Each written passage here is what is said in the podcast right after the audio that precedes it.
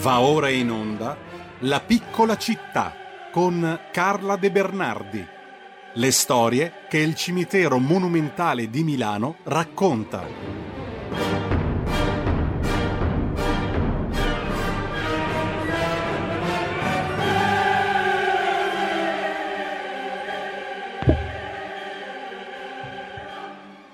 Benissimo, siamo tornati in onda. Io non vedo Carla De Bernardi con me, presumo però che sia già in collegamento e quindi la saluto. Buongiorno Carla, non sento nulla. Chiedo lumi alla regia perché io non sento nulla, non ho nessun tipo di ritorno e non so se Carla De Bernardi è con noi in collegamento stamattina non so neanche se è andato il pezzo giusto, è tutto un casino, è un lunedì che definire incasinato e fargli un complimento, ma va bene così perché anche la vita è un casino, quindi va bene, avevamo predisposto una serie di cose che puntualmente non trovano corrispondenza nella realtà. È la vita ragazzi, è normale, è normalissimo, adesso vediamo di collegarci con Carla De Bernardi che mh, come al solito ci conduce all'interno di quella piccola città che è il cimitero monumentale di Milano ascoltando come tutti i lunedì storie meravigliose, piene di umanità, di arte, di cronaca, di cultura che il cimitero monumentale di Milano racconta non solo ai milanesi, ma a tutti, con la straordinaria intermediazione di Carla De Bernardi che da una vita si dedica, trovate su Google facilmente tutti i suoi libri, a partire da Non ti scordar di me, una guida per curiosi e ficanaso al cimitero monumentale di Milano, edita da Mursia. Eh, e peraltro vi ricordo anche il sito amicidelmonumentale.org per tutti i riferimenti e la pagina Facebook di Carla De Bernardi che mh, mm, ci continua a parlare, in questo caso oggi era questo l'oggetto della puntata, che il tempo scorre implacabile, sarà ancora ulteriormente ridotta, ma comunque ci continua a parlare delle donne che affollano, che vivono, uh, se così si può dire, parlando di un cimitero, ma è proprio così, vivono all'interno del nostro cimitero monumentale di Milano. Eh, non mi pare che ci sia all'orizzonte ancora Carla De Bernardi, mm, quindi come al solito io mi affido alle sapienti mani di Roberto Colombo in regia per cercare di cavarmela e di capire cosa sta succedendo. Che sta succedendo? Riusciamo a fare questo collegamento o ci dedichiamo ad altra bella musica? Anche se non so se il pezzo che abbiamo ascoltato prima era proprio quello che ho annunciato, per cui oggi appunto è, è tutto presente il regno... se invece vogliamo fare Skype, purtroppo la chiamata non viene ricevuta dalla nostra gentile eh, conduttrice e quindi questa è la scelta. Possiamo quindi abbiamo Carla per telefono, giusto? In sintesi, in praticità in estrema sintesi e pragmaticamente abbiamo Carla Pragmaticamente con noi telefonicamente. No? Bene, allora io ti saluto Carla. Buongiorno Carla. Buongiorno Giulio, mi spiace questo inconveniente perché per me è tutto normale, non vedo nessuna... Ah, ma guarda, stamattina, stamattina, deve esserci uno spirito maligno qui a RPL perché non funziona nulla, non funziona ah, la ecco, musica, non funziona voi. un cavolo. E eh, vabbè, eh, capita nella vita, uno predispone le cose, poi le cose non funzionano, però intanto la, ci siamo, ci riusciamo perlomeno a sentirti e spero che si possano mandare anche le fotografie che tu avevi preparato per questa puntata, anche se lo spirito maligno, se deve fare il suo lavoro fino in fondo, deve anche boicottare le fotografie, fa, mi sembra fa. ovvio.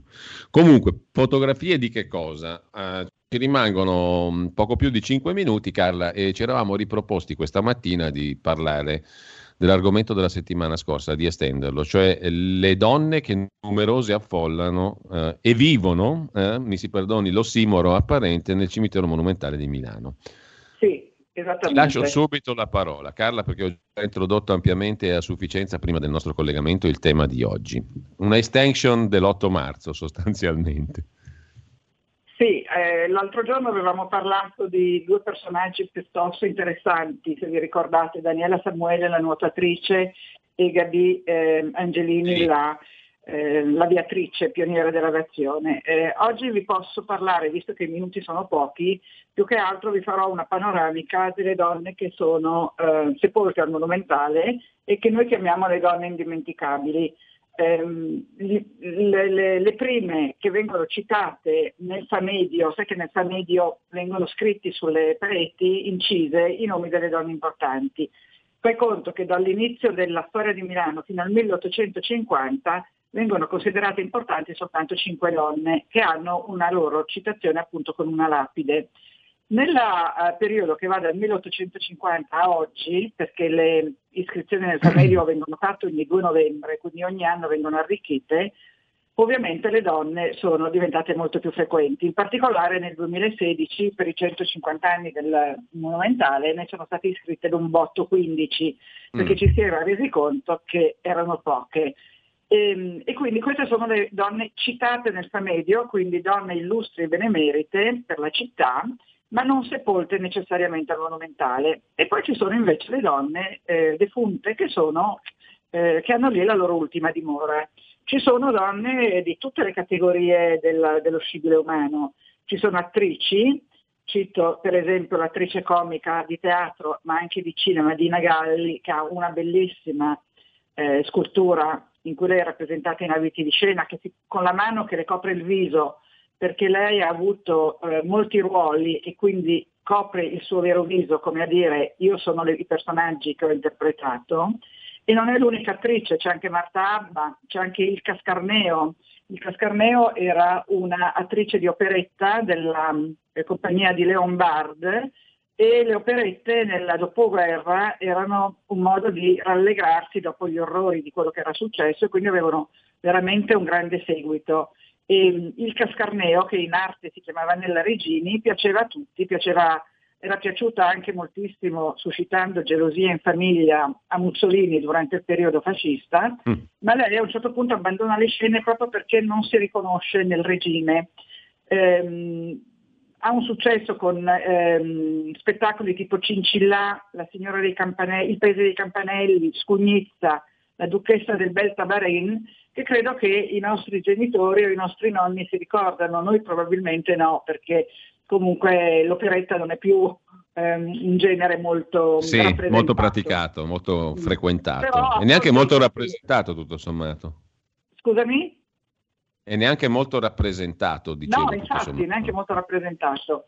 A fronte di queste attrici, quindi di queste donne di spettacolo, abbiamo poi donne molto importanti in campo culturale come Fernanda Wittgens. Fernanda Wittgens è stata la prima donna soprintendente di Brera e lei è stata ehm, la soprintendente di Brera durante la guerra e ha fatto delle cose straordinarie. Una fra tutte ha messo in salvo tutte le opere della Pinacoteca perché le ha spedite nei sotterranei del castello Sforzesco, le ha spedite nel cavò della cassa di risparmio Cariplo e nelle ville della Brianza e del Varesotto dei milanesi importanti, quindi ha messo al riparo tutte le opere. Non ha fatto solo questo, perché ha messo al riparo, ha salvato tantissimi ebrei e quindi lei è ricordata per esempio nel Giardino dei Giusti, proprio per questa sì. sua attività di nascondere e salvare ehm, persone perseguitate. Quando finisce la guerra eh, lei eh, partecipa alla ricostruzione della, della Pinacoteca che era stata bombardata, ma soprattutto lancia l'idea di quella che verrà poi chiamata sempre, anche dal suo successore che era Russoli e anche adesso dal sovrintendente di Brera di adesso che è James Bradburn, la grande Brera. Cioè Brera doveva aprirsi al pubblico con, eh, non solo con le mostre, eh, ma con corsi, con concerti, con attività didattiche, con eh, ogni sorta di eh, attività che potesse chiamare a Brera eh, il quanto più gente possibile e non soltanto mm. gente mh, appassionata d'arte che andasse a visitare le opere, ma proprio ehm, animare Brera di una, una serie di, di iniziative che fino ad allora non erano mai state fatte e questa era l'apertura di Brera alla città, che era stata una grande idea. Eh, ecco, lei riposa al cosiddetto mausoleo Palanti. Il mausoleo Palanti è un maestoso e, e retorico, mh, mm, una retorica costruzione in cemento sì. armato che eh, è considerato un famedio minore perché ospita persone molto importanti che però non hanno trovato posto al famedio. Non è un famedio di serie B, non è la scala B del condominio, però ehm, è più piccolo e ehm, ci sono una dozzina di personaggi importanti, tra cui Fernanda.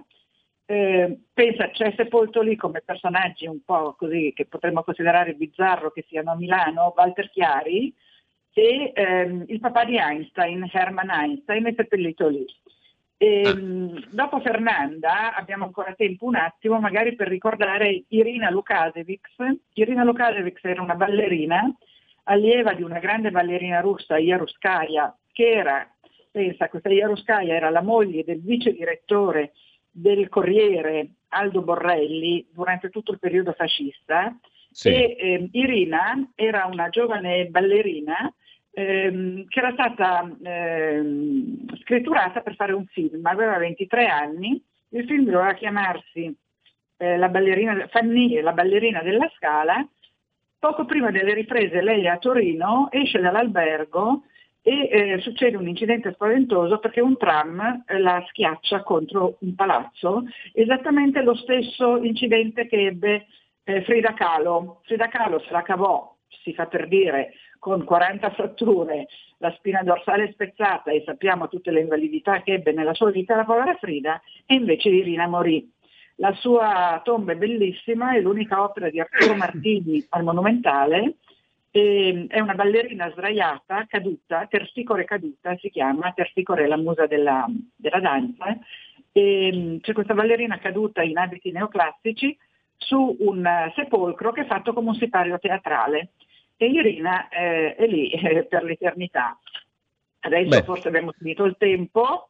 Carla, abbiamo proprio finito, aggiungere... purtroppo, quest'oggi è ancora ecco, più concentrato del solito. Io mh, mm, non posso fare altro che ringraziarti e ci diamo appuntamento al prossimo lunedì. Volentieri, magari prima facciamo una prova per vedere cosa può essere successo con il, con sì, il video. No, Dopo vedremo di capire cosa è successo anche con Va Skype. Bene. Intanto, okay, allora, intanto grazie, grazie mille a Carla De Bernardi, amici del monumentale.org, la sua pagina Facebook, trovate tutto quello che vi serve per approfondire ciò che abbiamo solo accennato in questa rubrica. Grazie mille Carla. Grazie, grazie a te Giulio, un abbraccio a tutti gli ascoltatori, buona, buona settimana. E... Grazie mille anche a te Carla, intanto tra poco con voi eh, Francesco Borgonovo, i suoi ospiti Alfio Cranci e Giovanni Sallusti. Avete ascoltato La piccola città.